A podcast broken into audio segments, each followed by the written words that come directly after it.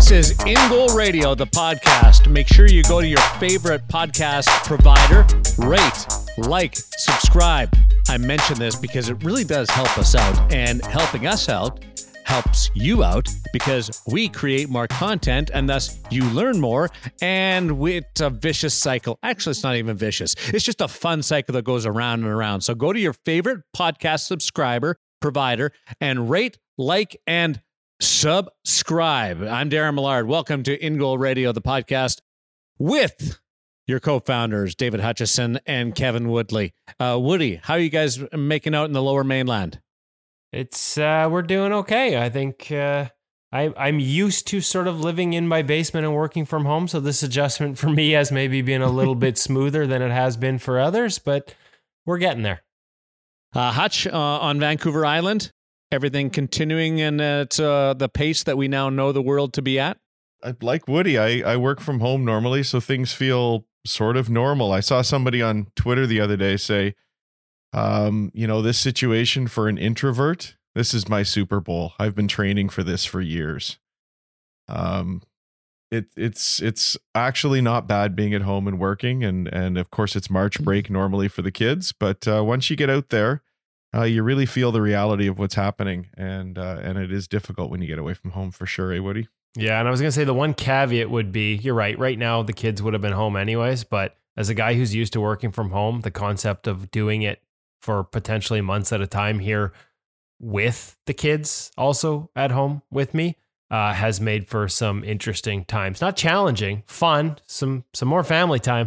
Unfortunately, I tend to lose a few bets uh, around board games or even the odd pool game.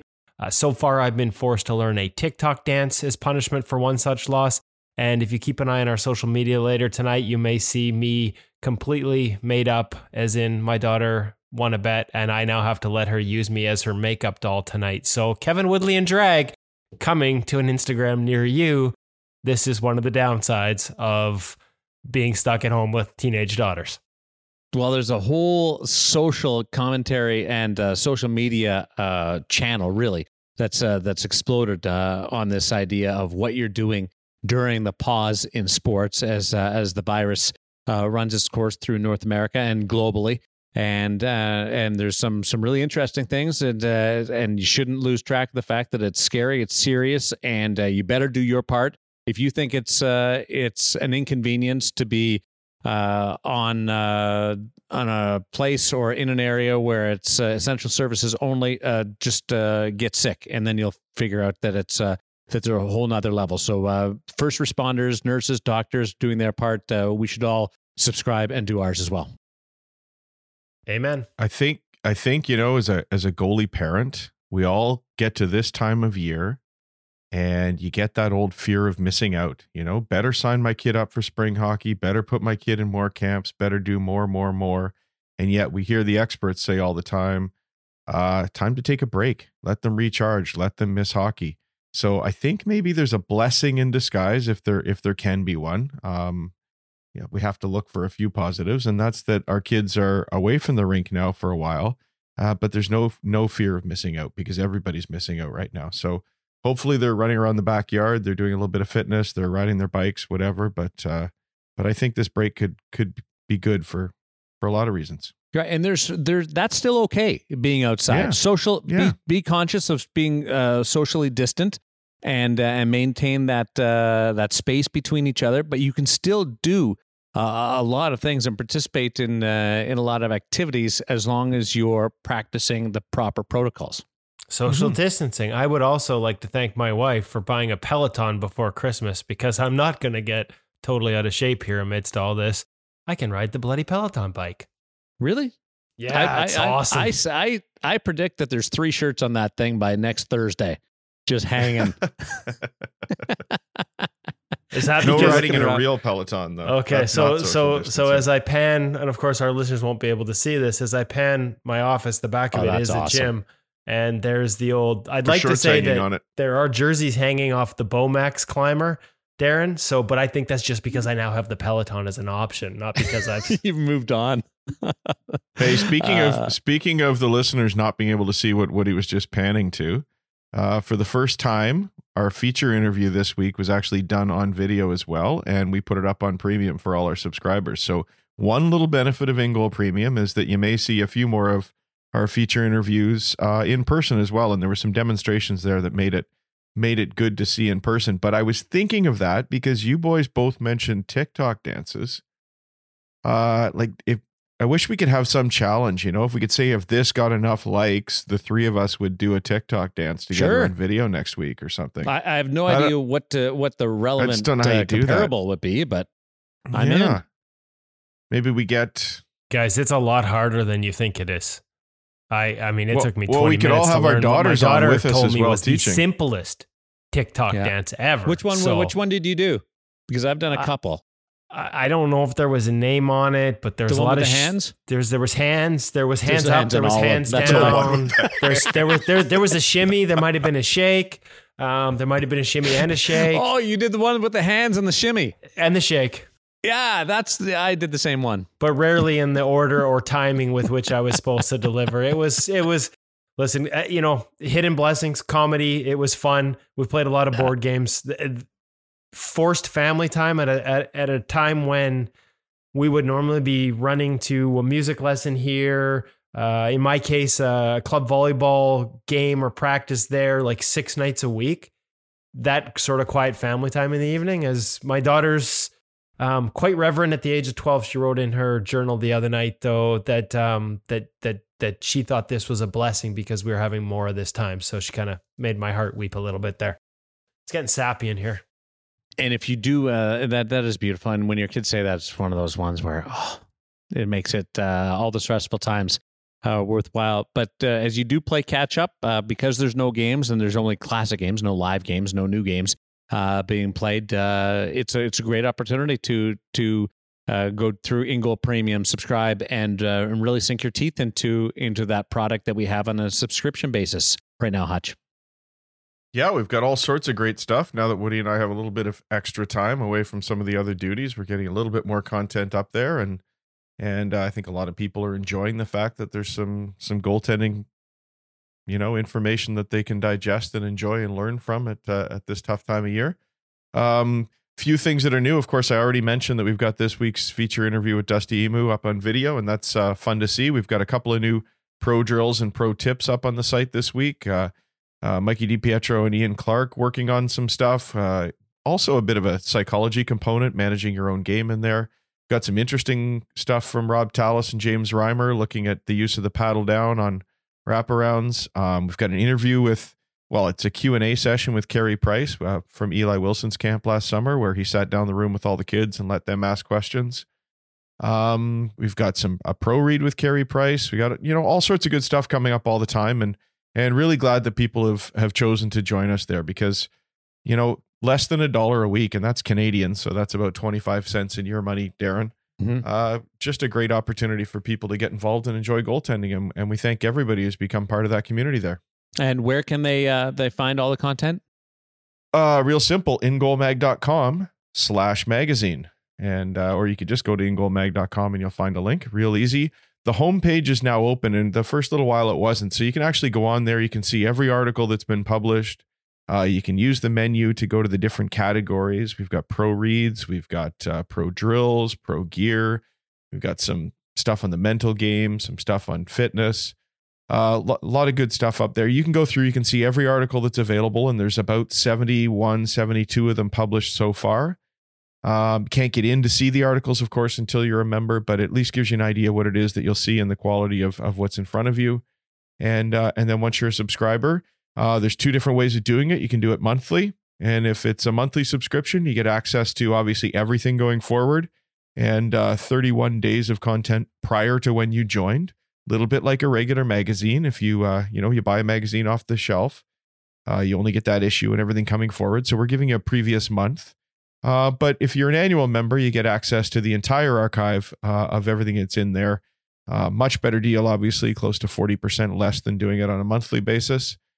And uh, yeah, that's about it, isn't it, Kevin? Anything I'm missing in there? Well, I was just going to say the annual subscription is fifty dollars, and it's key to note that that is in Canadian. So for all our listeners on the other side of the border, last I checked, our dollar was worth about sixty-nine cents. So uh, It's it's practic- We're practically giving it away in America. It's uh, it's there's a lot of good stuff in there, and there's a lot of good stuff coming. Um, you know, trying to look on bright sides here. Uh, working on some pro read material with some current N H L goaltenders this time of year into March and February. Uh, not a lot of practice days. When the N H L season was going, it was getting harder and harder to get guys in person when they came in through Vancouver. Uh, you know, early in the year, we had Freddie Anderson sit down with us and spend fifteen minutes going over video and sharing his reads with us. And we're still rolling those out over time. But it was harder to get those types of interviews as we got closer to what should have been the playoffs. Um, this is going to free things. This is going to free things up um, a little bit in terms of using our connections, using some of the relationships we've built. So Uh, giving the guys around the league a little time right now. Uh, you, as we know, N H L teams have allowed their players the option to go home to their home cities just on Monday. So we've got a lot of guys who are in transit right now, leaving their N H L cities and going to their hometowns. Uh, but once they get settled, some promises from some guys via text and, and whatnot, uh, that they'll do some video sessions with us, that we'll have some more pro reads as well as interviews uh, for InGoal Radio, the podcast, some more InGoal Pro reads where they'll go over video and share their reads. And I think that's uh, that's that's one that I think a lot of people have enjoyed, and one that I think, you know, we talk about how can you get better when you're not able to go on the ice. One would be physical and training. I'd recommend checking out someone like Maria Mountain, who's excellent and has a lot of resources out there already online uh, to help you work on an off-season plan, uh, but also seeing how other goalies read the game. It's not something we you know, anybody else really gets a chance to do, and it's something we do in Pro Read. So as you were saying, Hutch, you did the math quickly there, thirty-four dollars a month, or sorry, a year U S for InGoal Premium, more than seventy articles up already, averaging close to twenty a month. So we're trying to bring good material to you. Um, and yeah, go subscribe. Hey, speaking of, uh, speaking of Maria Mountain, and we do have three articles that uh, are up on Premium from Maria. They're exclusive uh, to InGoal subscribers. If you've been on the uh, on the web before checking out Maria's stuff, she publishes short videos pretty much every day, but she did some really in-depth stuff for us, and we want to thank her for that. But uh, over the next couple of weeks, we are going to try a couple of webinars online for our members only. Uh, Pete Fry, the goalie mindset guy who has done some articles for us on Premium as well, is going to come on and do a, a seminar for our our uh, our readers, our listeners, Um, our members, and they'll be able to ask him some questions. And uh, Maria's also agreed to come on and do a webinar for our members as well. So just an opportunity now for for you uh, to interact a little bit with these guys, ask them your own questions. Um, yeah, should be should be a fun experience for everybody. Looking forward to both those. Uh, Maria is one of my favorites, and uh, and Pete is fascinating. If video is your thing, you like to sit there and watch a, a conversation, Uh, as opposed to just uh, throwing it on the podcast and, and riding around town with it, uh, then our feature interview this week, Dusty Emu, is available on the uh, Premier Edition, uh, so you can catch that. Uh, right now, it's uh, in its audio form.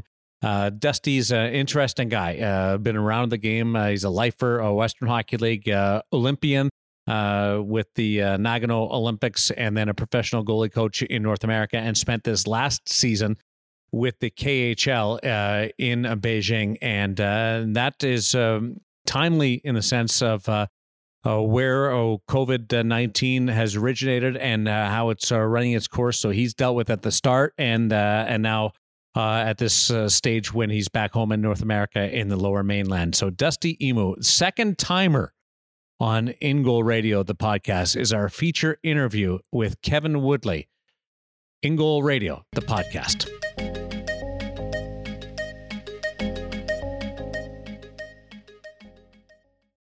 All right, well, we promised. So this is sort of a two-parter with Dusty Emu, because we talked to you before you left to, to go coach in China for a K H L t- team, Kunlun Red Star.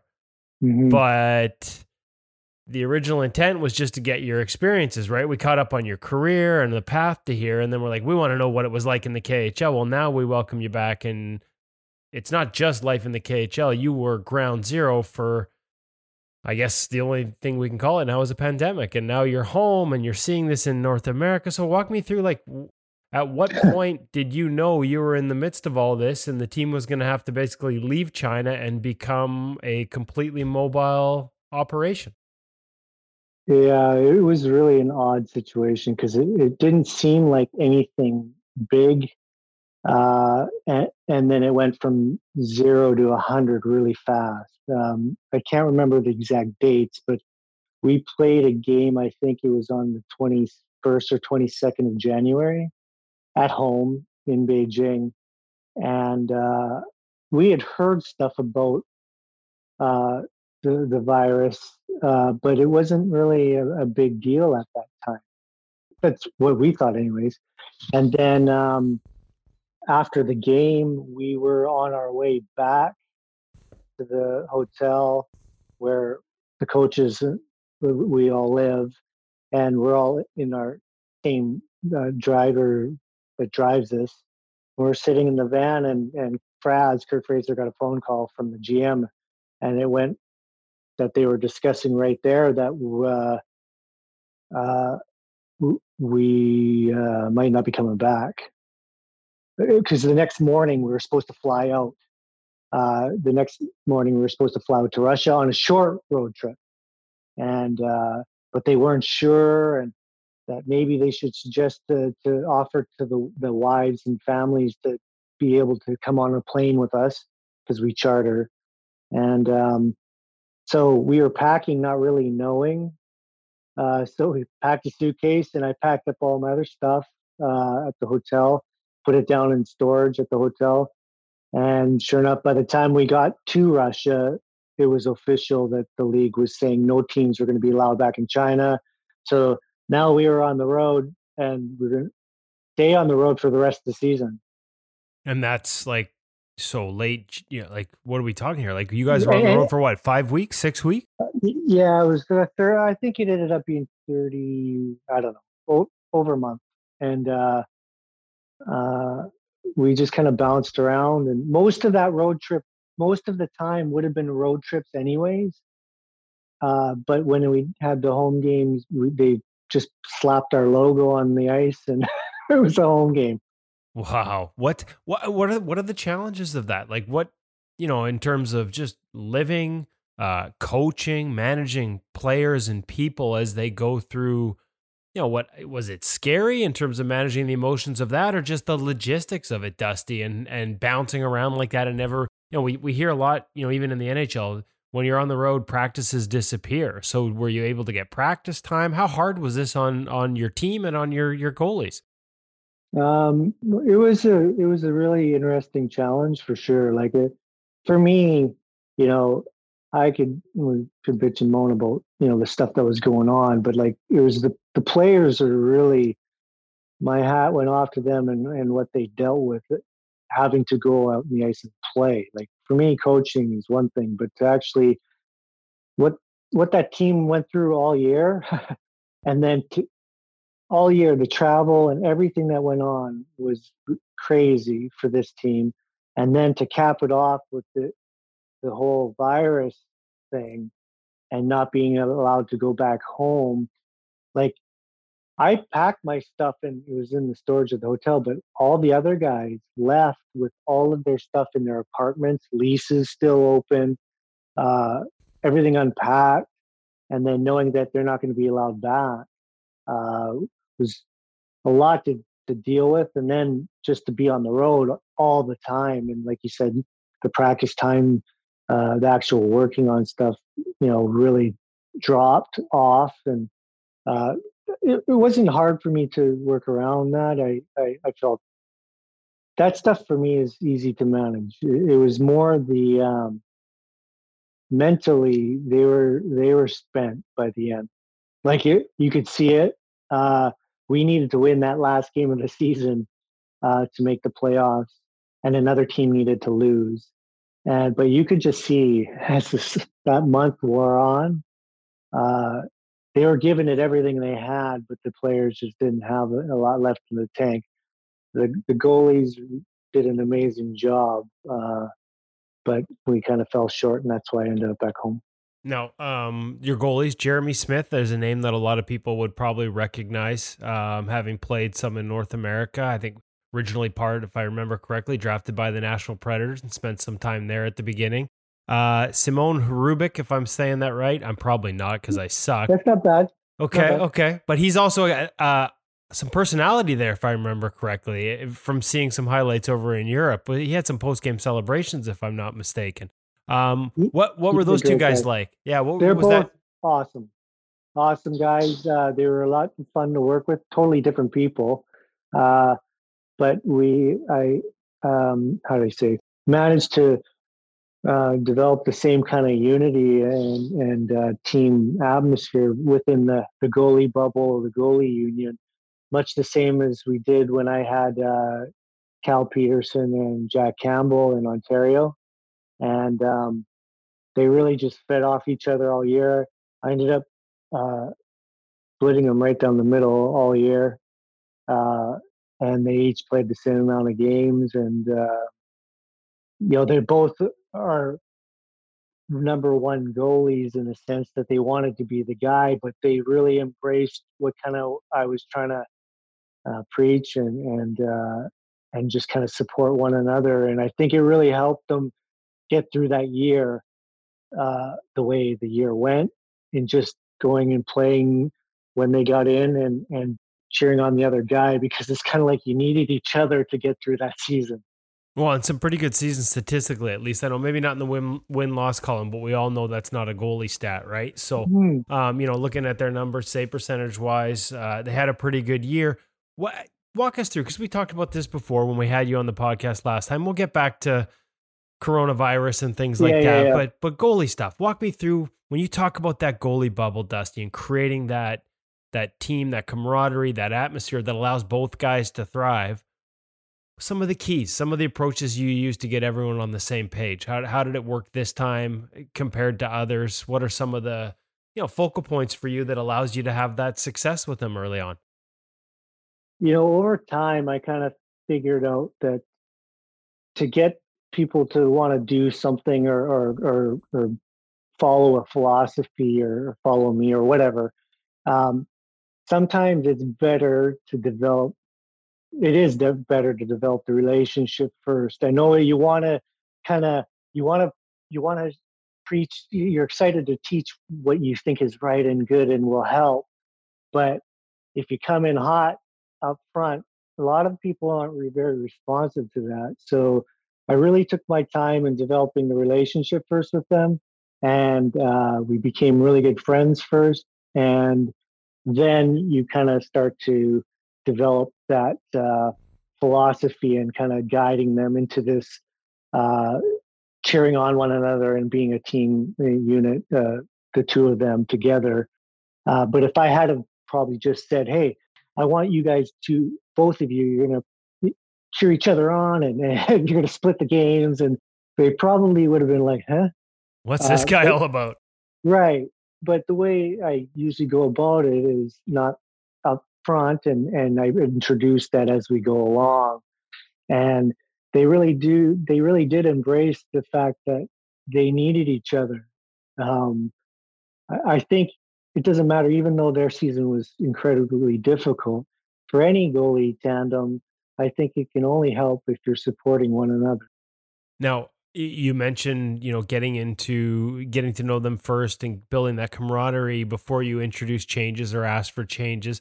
What did you find in the style of game over there that you had to adapt to in terms of whether it's what you asked of your goalies? Like, how was the game different and how did that affect the goaltenders? I've talked to guys who played over there. This is a while ago, going back to the last yeah. lockout where, you know, just pass, pass, pass, pass, dust it off from an open look and pass one more time, right? Like nobody mm. shoots seems to be the mentality. How does that affect goaltenders? Positives, negatives? Uh, are there things that you could develop over there because of the style that you think would benefit guys when they come back, you know, later in their career? We've seen guys come over and have success after playing in the K. What'd you think of the game, the style, and how it fit the goalies and, and adjustments? Oh, it's, it's definitely a different game, but like I, it was no, I, I was no stranger to that style of game because I played over there for a long time and in the, with the national program and stuff and, the, and world championships and stuff. So I wasn't too surprised about anything. The the biggest thing for me, um, the way the, the types of things that I teach and the the, the things I encourage goalies to do, uh, kind of help for that style of game. And when you bounce back to North America, and that's you, using your edges uh, and and working on your skating ability and and reading reading the shot uh, and not just dropping and, and not just uh, playing from your knees. And I think when you get to a game like that, it really helps in that situation because you have to be more patient because they're not always shooting the puck. Uh, they're doing a lot of dusting it off, like you said. A lot of a lot of skill over there, um, but it then then it can translate over to a North American game. I think it's just as beneficial to be holding your feet and and reading shot um, in in any league. So yeah, it wasn't a big deal for me. I the, if I was teaching something different, maybe it would have been an issue. But the way the things that I like to to help and incorporate, it it, it just kind of helped them out. I haven't seen him play in a while, but I would guess from what I remember of Jeremy Smith, it would have suited his game. I always, at least early in his career, I thought of him as a good skater. Yeah, yeah, yeah, for sure. You know, there are some things that he kind of has had leaked into his game, I think, that we kind of uh, talked about over time and addressed. Like he was doing a lot of sliding and uh, getting a little bit hunched over, and his balance was a little bit off. Um, but we had fun working on all that stuff. He was really open. Uh, his his just the base of his game was very similar to uh, stuff and how I used to play. Very similar to Soupy and, and Jack Campbell. Uh, likes to likes to make the big saves and and uh, and and dive around at times, which is cool. So we just, you know, worked on his skating, and his skating is really good. He just, you know, you, when you bounce around from team to team and, you know, you get goalie coach to goalie coach, things change. and and uh, sometimes it's, it's a good thing to have someone like maybe like uh, uh, with my style that can kind of just bring back, you know, what you really liked about yourself, you know. Well, and I would imagine too, like uh, I've talked to goalies about that over the years. It's tough when you bounce around. It's not just that different goalie coaches ask you to do different, different things, but sometimes even things that may not suit your game, you feel like you have to do it because you need to make that guy that's asking you happy because he's probably the guy that decides whether you play or not. So sometimes, yes, we want goalies to embrace new ideas, but there comes a time where they have to learn what works for them and, and maybe trust that as well. It's a tough spot, man. It really is. And you know, I, I've been there. I, I played through that, and and uh, it can be a real challenge to to kind of decide what you're going to do and not do, because ultimately those are the guys that make the decision. Now, so, now you said tough and challenge. What was the toughest part at the beginning? Uh, obviously, those guys, and I'm not sure about uh, Hurubic in terms of language. Um, obviously Jeremy is from North America, so no language barriers there, but you're in China. I know you've played overseas, obviously spent time overseas, but what were some of the unique challenges, um, even before the virus made you guys a permanent road team? Uh, how tough was it, the long road trips? What was some, give me an idea of what a long road trip was from Beijing to Russia. Like we're, we're talking some epic plane rides here. What were, what were some of the biggest challenges, not just for you, but for these goalies? Yeah, for me it was minimal. Like I I would complain that I was tired. That that's basically it. And I but I literally would go to the game and watch them play hockey in the same kind of state that I was in. So I I was like, my hat was off to those guys. But we're talking, you, you want to talk about epic road trips. Like we used to cry and moan about going from L A to Toronto and say, oh, the time change and oh, four or five hour flight. Oh, this sucks, man. That's it. When we had a four or five hour flight, it was like we were just elated. The the trips were ridiculous. We did one, uh, Beijing to Finland to Helsinki, and I think we were eighteen hours, or nineteen hours in the air. We, we did a fuel stop and I don't know, God knows where, Siberia, I don't know. And and then door to door, we're like twenty-eight hours or something.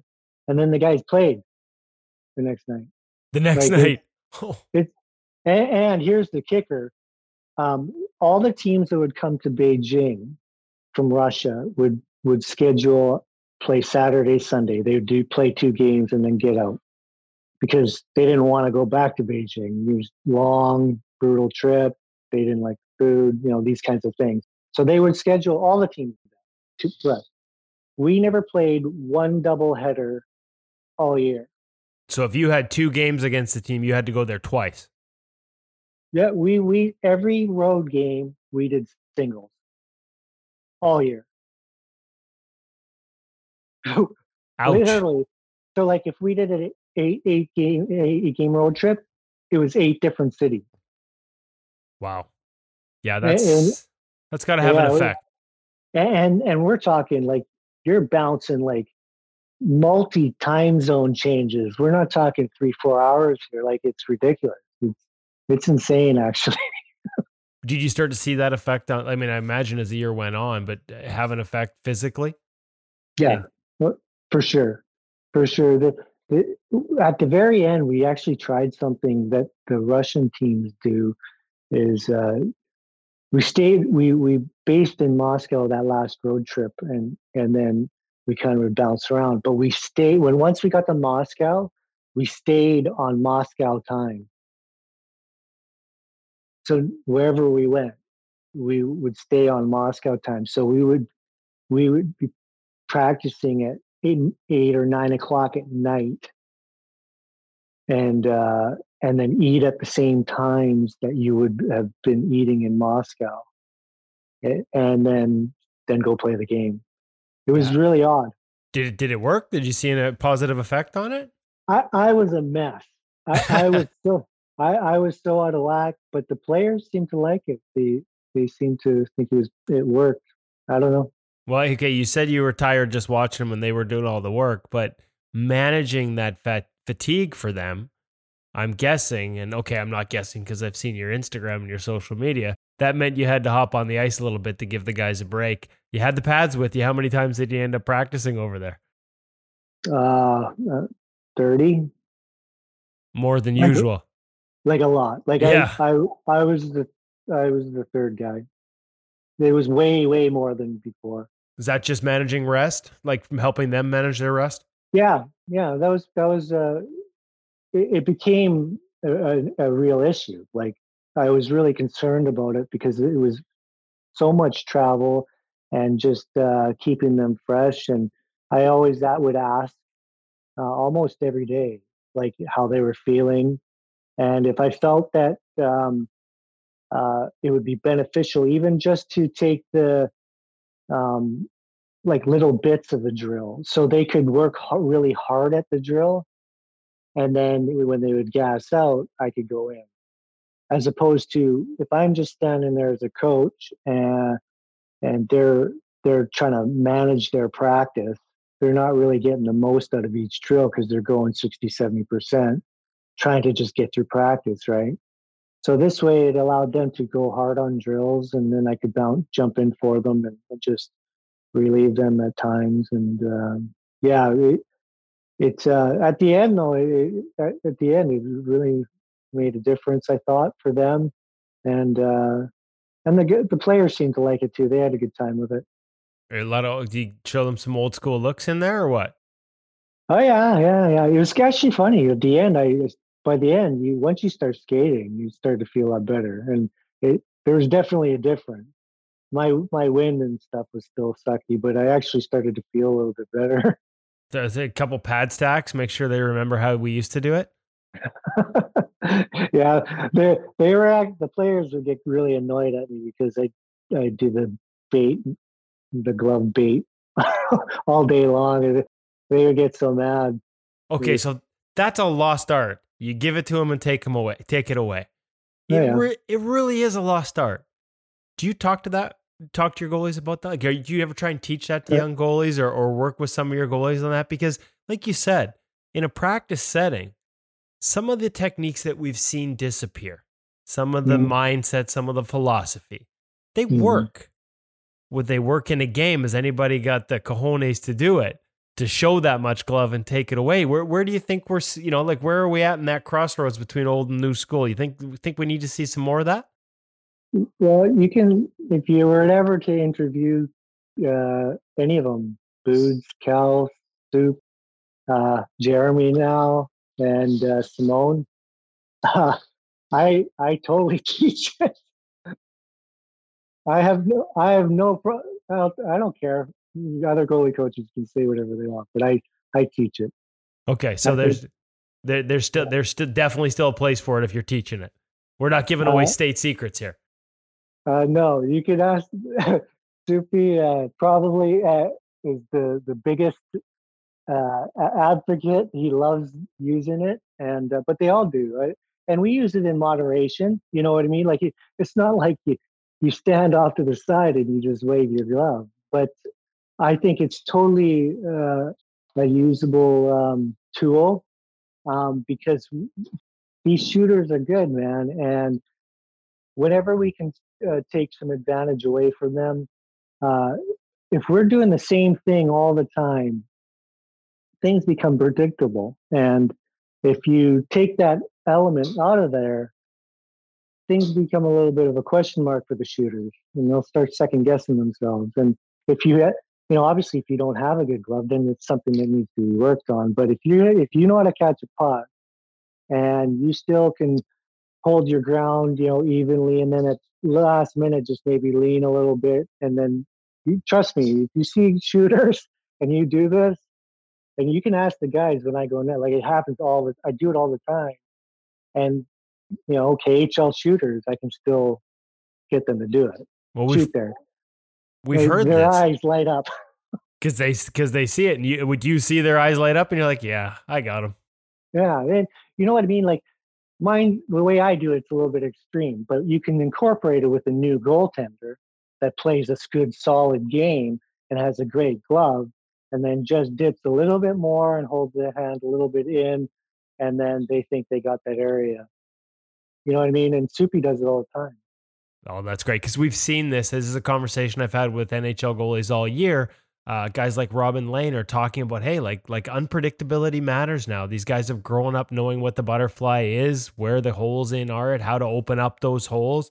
So showing them a different look has some value, whether it's a one knee down patient save or, like you said, mm-hmm. showing it and taking it away. Secrets to teaching it? Is is there any little tip if we got kids out there right now listening, Dusty, that are like, what is this? What is this show it and take it away this man speaks of? How would you teach it? Um, you, you want to really be careful when you when you start to introduce it that you, the guys aren't really stepping so far off that they're giving tons of net on the bottom and the top. But you can literally just drop your knees a little bit, a little bit lower, and show a little bit up here, and just lean. Keep your feet in the same spot, you know? Yeah. And I'm not talking a huge lean, but even if you just lean a little bit for just a little bit to this side and weight yourself on your blocker side leg a little bit, they won't even see that. But you can just, it'll just show just enough. You, trust me, these guys, if they see something, they'll go for it. Well, and I was just going to say, if you're loading up that blocker side leg, you're you're you're loading to push in that direction where they shoot as well, anyways, right? You're kind of you're you're sort of spring loaded to move to that side. And believe me, I believe you, Dusty, because I play on a weekly basis. Now, this is obviously not K H L; it's glorified beer league, but with some guys that played junior and a couple drafted guys, and the goalie at the other end is older than me, and he's exceptional. He does this all the time, and he always tells me, "You gotta, gotta give it to him, and then take it away. You gotta do this." And I'm just like, I'm like Billy Morrison's his name. I'm like Billy. I am just trying my best to stay in the middle of the net here. Don't make. I can't do it, but it is a lost art, and there is some value there for these kids yeah. to learn how to do it properly. They're not all too set in their ways and crappy like me. Clearly, if it works at the highest level, you can teach it. That's good to know. Yeah, no, I, I totally believe in it. And you know what? I think it keeps the game fun. And you, it's just like we're trying to, uh, when I encourage people to, if they play, find new stuff and with the new game or the new teachers, there's there's value in all of it. Like I don't uh, uh, knock some of the newer stuff or anything like that, but there's also some value in some of the older things that uh, that is, like you said, been lost. And I tell you what, the guys don't catch pucks like the, as well as they used to. I know that. How, and there's, let's go to that one real quick. How do you teach a guy how to catch a puck? Because I know you've done it. You've had guys that are sort of a little rigid, yeah. maybe, and, and don't catch yeah. a lot of pucks. They just get in the way and they're bouncing off the, they don't get it in the, they're bouncing off palms and bouncing off cuffs and mm. not getting it in the pocket. How do you, how would you teach a guy to catch a puck? Well, it's a tough thing because lots of guys are growing up with uh, goalie school teachers and, and, and the goalie school guys are being taught by certain guys. And it, once it once it kind of gets moving, it's hard to stop the snowball. And uh, I think one thing that has been lost is is, is learning how to receive pucks, uh, because we're, we've really worked hard on being square to pucks and centered to the puck. And and uh, and trust me, these guys are amazing at, at doing this. The, the the the level of these goalies now is incredible. But one of the things they, they lose is everything is so positional, and and I I see a lot of guys being taught how to, you know, uh, track the puck visually, and they're, so they're they're doing a lot of this, right? And when they're they're going like towards the puck when they're trying to catch the puck, and it's tough to catch a puck like that. So you're the, you're moving, you, yeah, your hand's moving at it as it's coming at you, as opposed, like you said, receiving it, almost absorbing it, pulling yeah. almost back a little bit. Is that a fair description? It's totally, and and it, it, that's one thing about that helped with me actually being on the ice to, to kind of show it. Uh, they really kind of, and then I did it with actual players that are on their team, and I'm not just have, like they're coming down and ripping it, and then receiving the puck. And, uh, you know, I'm not saying you got to windmill the puck, but it's just let the puck come to you. The other thing, too, is lots of guys have their hands uh, set up in such a way that it makes it difficult to catch pucks because lots of times they got their hands out here. And that's being taught a lot, right? And it's hard when your your elbow is not uh, cocked, if you will, to kind of receive a puck if you're out like this, right? Straight arms right. with your hands way yeah. out in front. Yeah, for those who can't yeah. see you. Yeah, okay. and and also the other thing too is, you know, a natural position for your wrist and your glove is like this, right? Straight, yeah. How many guys do you see do this? Right, with the hand open and the arms pulled up. So finger that fingers up thing, as much as it takes away net visually, it doesn't create a natural catching motion. Not at all. And you watch guys that are really good at catching. You catch them in pictures, and you see shots of Tuukka and guys like this. Their palms not facing the the puck. You can't see their mitt. They're like this. If you right. Like it's, like like, it's like it's like their fingers are pointing straight out at the yeah, puck. Yeah. It's but it's nice and relaxed and cocked and everything's loose, and then it just you just kind of catch it, right? Yeah. And you, you just receive it, and then so many so many more pucks will go it stay in the mitt when you just receive it. I need a lesson, Dusty. It's too bad they've closed all the ice rinks around us here. I need to, believe me, I know I need to learn how to catch the puck. Everything just bounces off me like it's a live grenade. Um. Listen, buddy, I want to, I did want to bring it back because you have been all over. You, you obviously came from, from China. Now I got to yeah. ask, did, did you ever get your bags back? You, so you left a set of bags or uh, in storage at the hotel in China. How were you able to get those back? Cause you went to Russia, spent more than a month there bouncing all over the place. Then you came home. Did, did you recover your stuff? Are guys still having trouble getting stuff out of there or what? This is all stuff from storage here. I, the pink, okay. The Pink Floyd nineteen seventy-three tour was in storage. This in storage here in, in oh, Canada. Oh, in Canada. So you don't have it. So Still, I'm pulling out all the old stuff because I everything is in China. So you bought a bunch of stylish new gear in China and you don't have it. Nothing. uh, are you gonna get it? I don't know, man. I really don't. I don't know if I want it back. Uh, I guess there's that.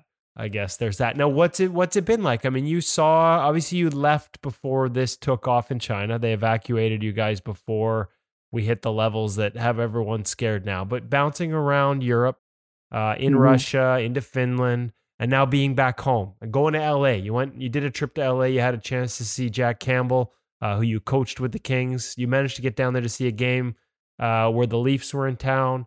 I uh, got a chance mm-hmm. to catch up with Cal Peterson. So you've been in the States, you've been in California, you've been back here in Vancouver. I guess the biggest irony that tells you where we're at is you and I are doing this over Zoom when we, we're actually physically about twenty blocks away, but um, my family's in a state of self-isolation, so we're doing Zoom instead of yeah, you and yeah. me sitting down over a coffee. What have you seen in terms of the way the world has handled this, from China to Russia to here in Vancouver to trips to L A? What what lessons have you learned? What what do you think of what's going on?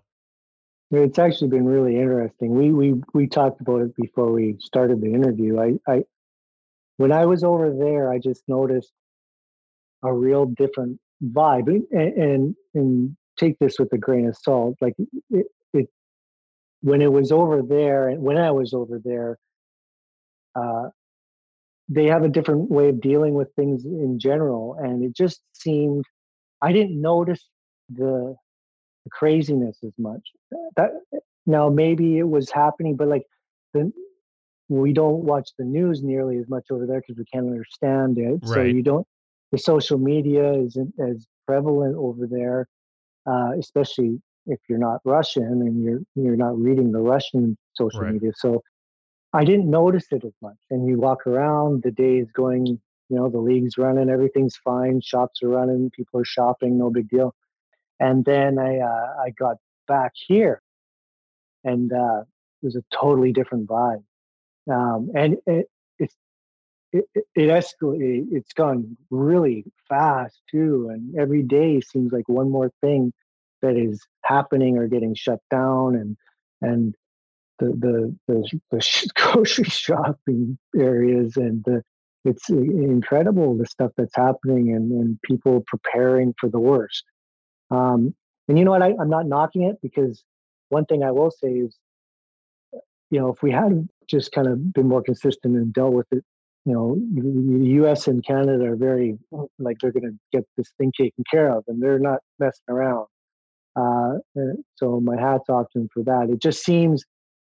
Uh, a, a little bit of a panic.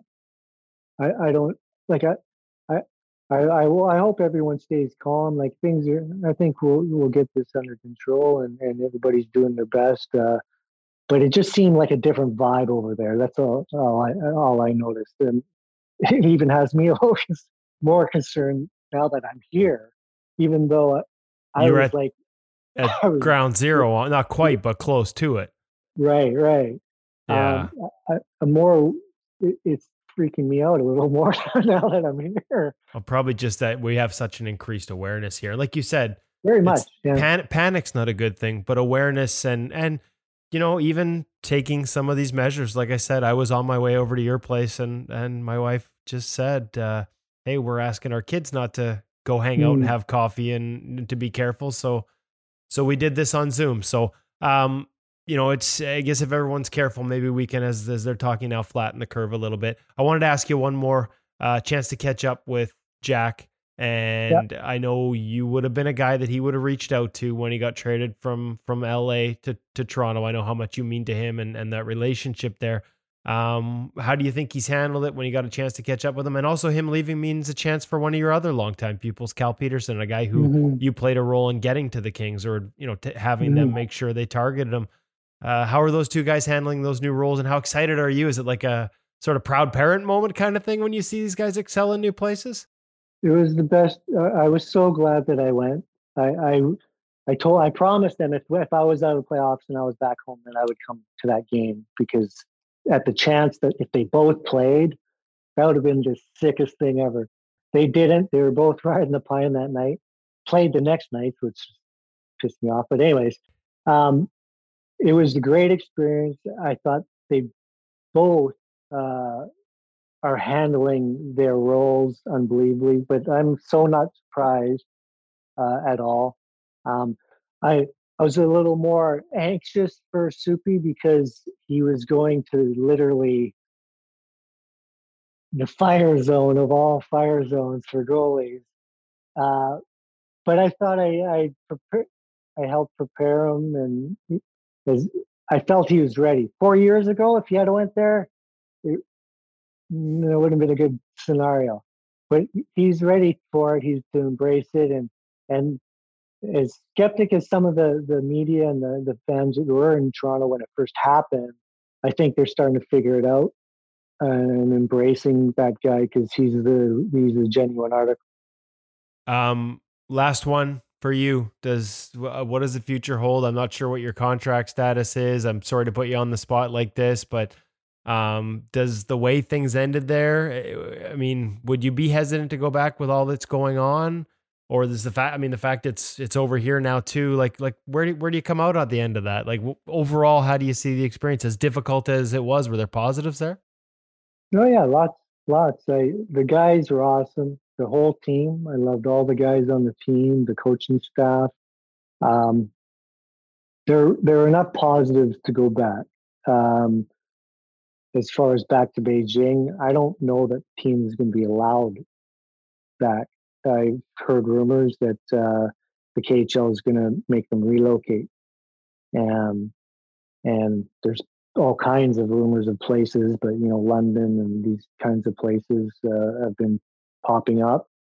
Uh, but, yeah, I have another year on my contract. Uh, I have an option out uh, if an N H L team uh, calls me. I, I said to friends and family and myself, I, I would consider taking a head job um, if the place was right and the money was right. But I'd be honest, I, I and people know this, the N H L itself, the the the the the, the stamp that goes along with it, I don't care about. I, I love coaching. I love coaching in L A. I love in Winnipeg, and but it, being an N H L coach was not a goal of mine. Um, you know, having great challenges and helping people is. If, if being ahead somewhere in N H L is the right fit, I would consider it and, and come back. And my team in uh, in Kunlun knows that. But I, I totally right now as it stands, I'm going to go back, and you know, we'll see. Yeah, yeah, there's, there's lots, there's, lots there's, in the air. This is some big stuff going on right no, now. Yeah, so. it's not, it's not a priority. Obviously, there are bigger things oh. in the world. So let's just hope that no matter where you end up, it's a place where we still get to talk to you. Because, because uh, I know there are some N H L teams where that's not possible. I, I'm not naming any names, and we would certainly be worse for not having these conversations. Dusty, I know our audience is going to appreciate this. Uh, not just because you bring stories from where this all came, but mostly the stories about goaltenders and how you've helped them, and some of your philosophies. Look forward to catching up uh, in person over a coffee as this all dies down here in White Rock. Um, but thanks, man. Really appreciate it, and all the best. Right on, bud.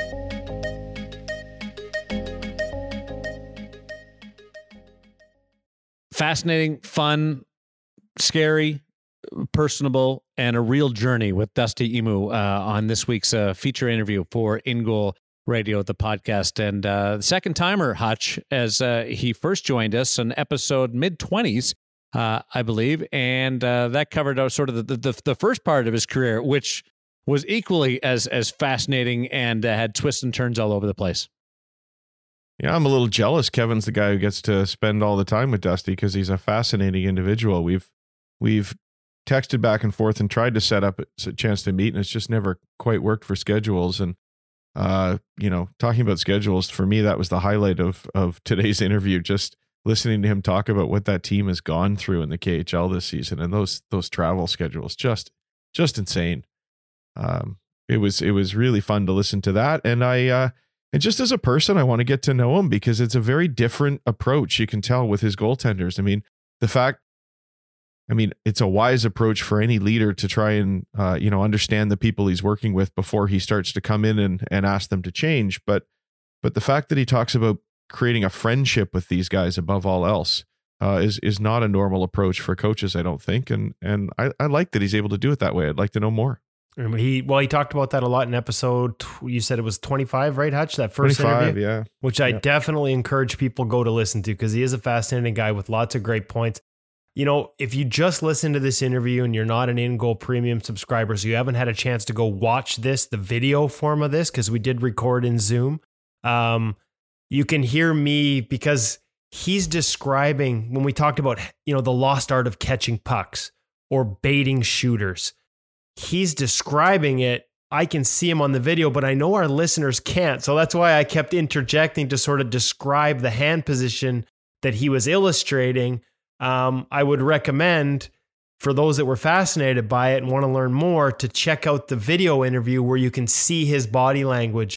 You can see him leaning to his side and, and loading up one leg, demonstrating how he would bait a shooter. see how he holds his hand, how he absorbs pucks, how he teaches young goalies. I shouldn't even say young goalies, goalies, professional goalies who've been playing for ten years, a guy like Jeremy Smith, um, how to catch pucks. Because a lot of them, in his mind, you know, as the game's gotten more technical, it's become a bit of a lost art. So we teased a little bit of that on Instagram and social media.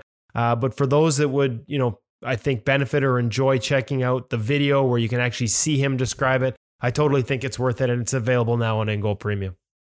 Baiting shooters is a conversation that we could spend an entire episode on, just on the the fundamentals of it.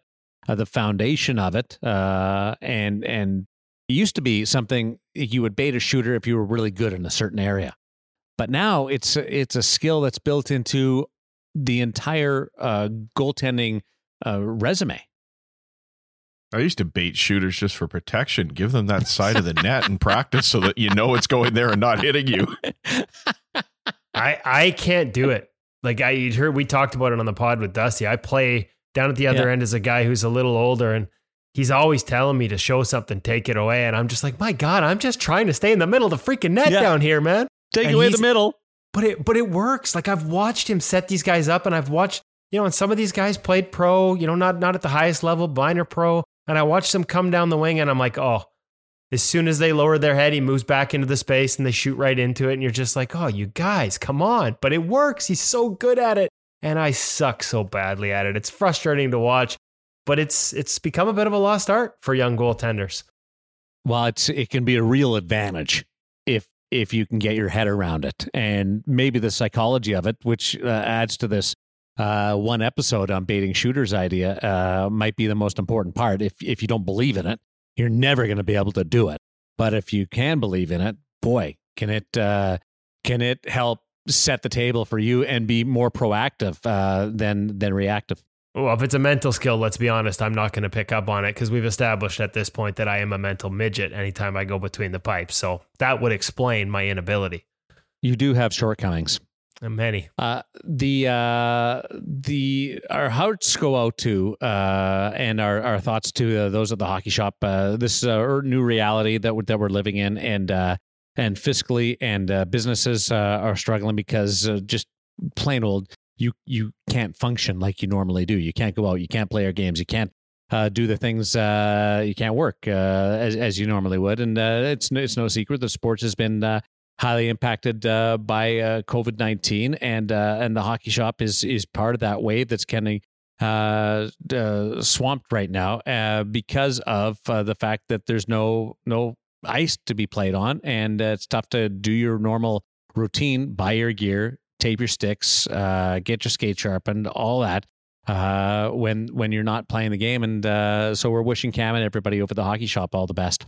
Yeah, and uh, so that means that for them, uh, you can check them out uh, at all of their you know regular social media to get the updates. Uh, last I checked yesterday, and, and things are, as you know, around the world, everything is changing on a daily basis. Literally, as we were coming on the air to record this, uh, they declared a state of emergency in B C, and I didn't even have a chance to see whether that affected, you know, non-essential businesses. But as of yesterday, the last update from them was that they were going to be going to limited hours, um, so they will still be open, but only for certain certain times.